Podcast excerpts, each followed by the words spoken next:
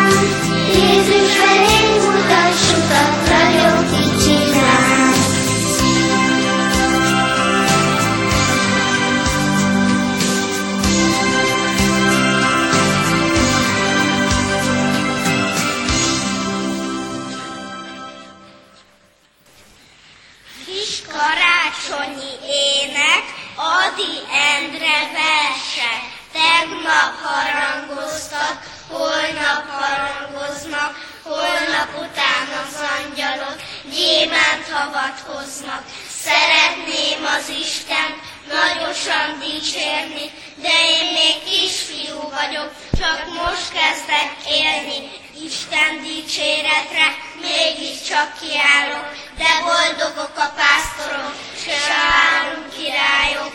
Én is mennék, mennék, énekelni mennék, nagyok között kis Jézusért minden szépet tennék, úgy izgalmas sárba, százszor bepiszkolnám, csak az Úrnak szerelmemet szépen igazolnám.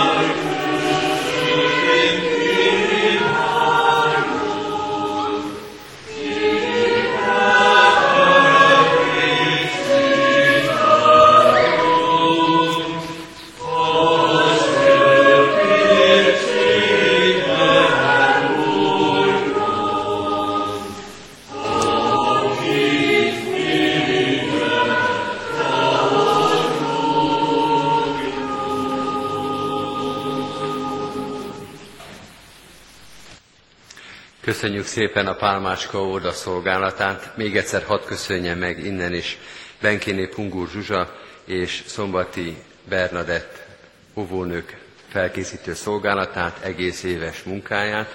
Köszönjük a gyermekeknek a szolgálatot, és köszönjük a szülőknek is, hogy kiegészítették, teljesítették ezt a szolgálatot.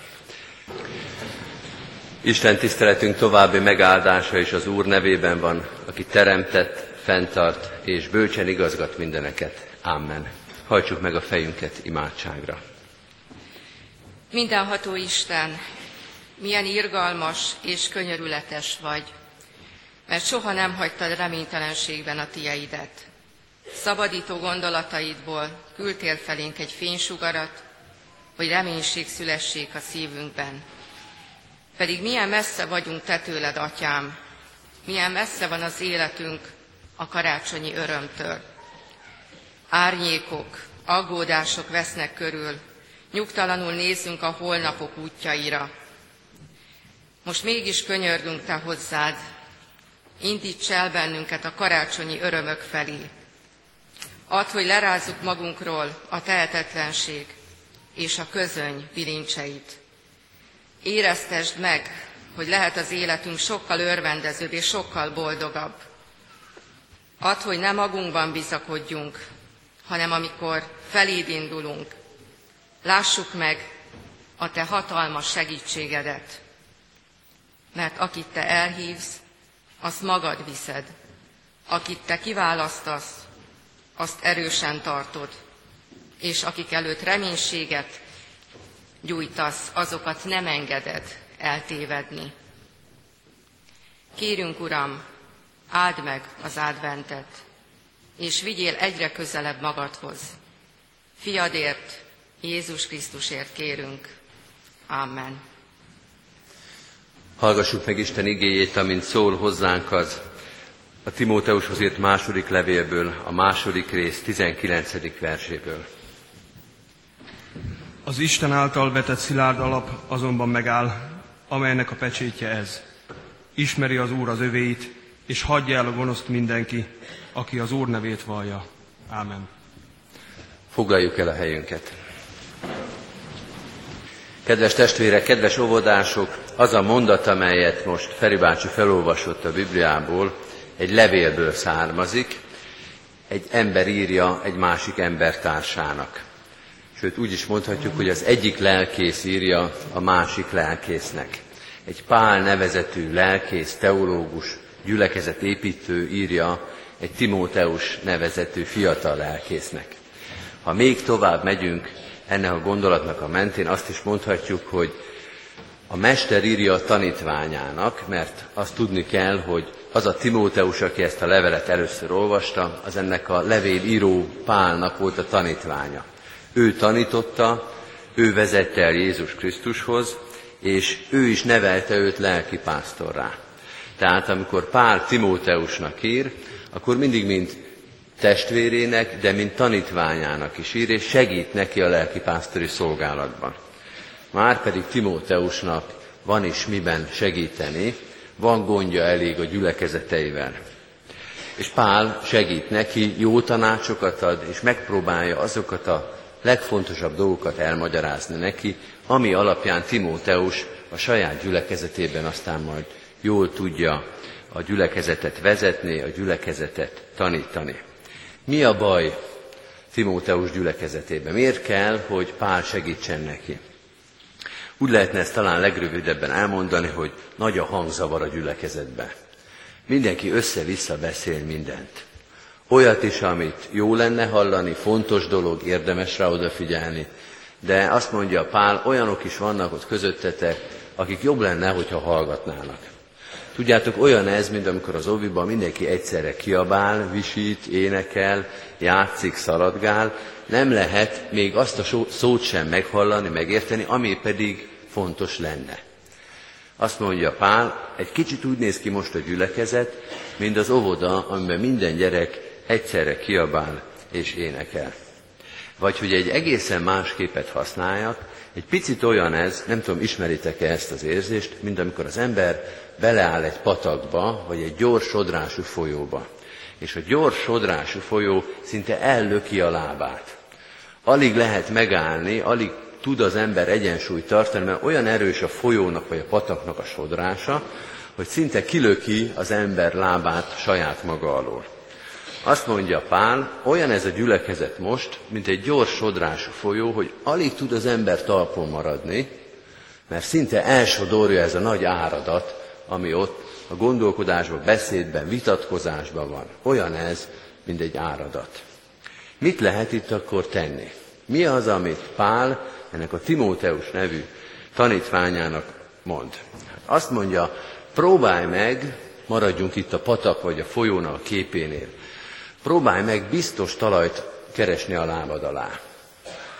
Próbálj meg valami olyan helyet találni ebben a gyülekezetben, ahol megvetheted a lábadat. Próbálj meg nem elesni ebben az áradatba, mert szükség lesz arra, hogy te segíts, tehát neked biztos ponton kell állni. Mi ez a biztos pont? Két lábad van, mondja Pál Timóteusnak, két biztos pontot kell keresni. Az egyik az, hogy az Isten ismer téged, hogy Isten ismer minket. Az Isten által vetett szilárd alap azonban megáll, amelynek a pecsétje ez, mondja Pál, ismeri az Úr az övéit. Ebbe a nagy hangzavarban nem lehet érteni, hogy ki mit mond, ki mit akar, ki mit gondol, milyen ember valójában. Nehéz eltalálni, hogy a ki a barát és ki az ellenség, hogy kinek mi van a szívében, de az Isten az ismer minket. Az Isten ismeri az övéit.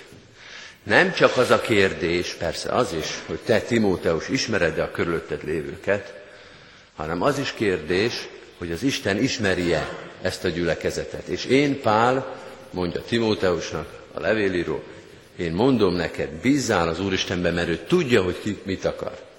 Ő ismer minket. Lehet, hogy mi mást mondunk, de az Úristen látja, hogy mi van a szívünkben. Tehát erre a tudásra, erre a biztos pontra számíthatsz, ez legyen az egyik lábad alatt, hogy az Istené ez a gyülekezet, és ő ismeri, mind ahogy az óvónéni is minden gyereket név szerint ismer, ha te új vagy az oviba, vagy később jöttél, akkor neked még kell egy idő, mire megismert, hogy ez melyik fiú, melyik lány, mit szokott csinálni, mi a jele az óvodába. De az Úristen, az mindenkit ismer. Ő neki nincsen tanástalanság, vagy bizonytalanság a szívébe. Ez az egyik biztos pont. De van egy másik is, amelyet itt furcsa módon, érdekes módon rábíz Pál apostol Timóteusra. Azt mondja, hogy hagyja el a gonoszt mindenki, aki az Úr nevét vallja. Aki ismeri az Istent, aki szereti az Istent, az legyen engedelmes az Úristennek. Az fogadjon szót az Úristennek, mind ahogy a gyerekeinktől is azt kérjük, hogy fogadjatok szót az óvónéninek. Ha nekünk otthon nem is fogadtok mindig szót, legalább az óvónéninek fogadjatok szót. Azt mondja Pál, az egyik dolog, hogy az Isten ismer titeket, az Isten ismeri a szívünk titkait, de nekünk is kell tenni valamit. Nem mondhatjuk azt, hogy jó, akkor ez legyen az Úristennek a dolga, legyen az Úristennek a gondja, hogy mi van a gyülekezetben, nekünk is oda kell figyelni rá. Engedelmeskedni kell neki, szót kell fogadni. Ő az, aki megmondja nekünk, hogy mi segít a gyülekezetbe, hogy mitől működik jól a közösségünk, akár egy óvoda, egy család vagy egy gyülekezet. És mi ebben megpróbálunk neki engedelmeskedni. Úgy viselkedni, ahogy ez elvárja tőlünk. És ez lesz az a két biztos pont, ahol meg tudtok állni. Ha megvetitek a lábatokat a gyors sodrás folyóba, ezen a két biztos ponton, hogy az Isten ismer minket, és hogy mi próbáljuk megtenni azt, amit az Isten akar mondani, akkor szilárdan fogtok állni. Utolsó kérdés, hogy miért fontos ez? Miért mondja ezt Pál Timóteusnak, és miért mondom most én is az óvodás gyermekeknek, meg a gyülekezetnek? Hát először is azért, de ezért nem kell különösebben magyarázatot keresni, azért, mert aki biztosan áll, az nem esik el. Akkor már legalább az megtörténik, hogy mi, akár milyen gyors sodrású is a folyó, akár mennyire is zubog körülöttünk az élet, akár mennyire is úgy érezzük, hogy minden megmozdul körülöttünk, pedig tegnap vagy tegnap előtt még úgy éreztük, hogy úgy körülbelül ismerjük az életünket a világba, de hirtelen minden elindult, minden elfutott a lábunk alól. Ha biztos pont van a lábunk alatt, akkor akármi történhet, akár mennyire is sodor a folyó, meg tudunk állni. De van egy másik dolog. Van egy másik dolog, mert aki biztosan áll, annak nem kell állandóan magával foglalkozni, hogy ja Istenem, el ne essek. Ja Istenem, el ne vágódjak a folyóba. Jaj, csak el ne sodoroljon az ár. Aki biztos lábon áll, azt tud körülnézni, hogy kinek van szüksége segítségre.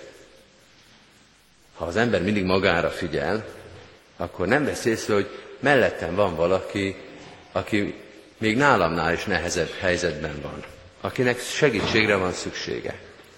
És aki nem vesz észre a másikat, az nem is tud neki segíteni.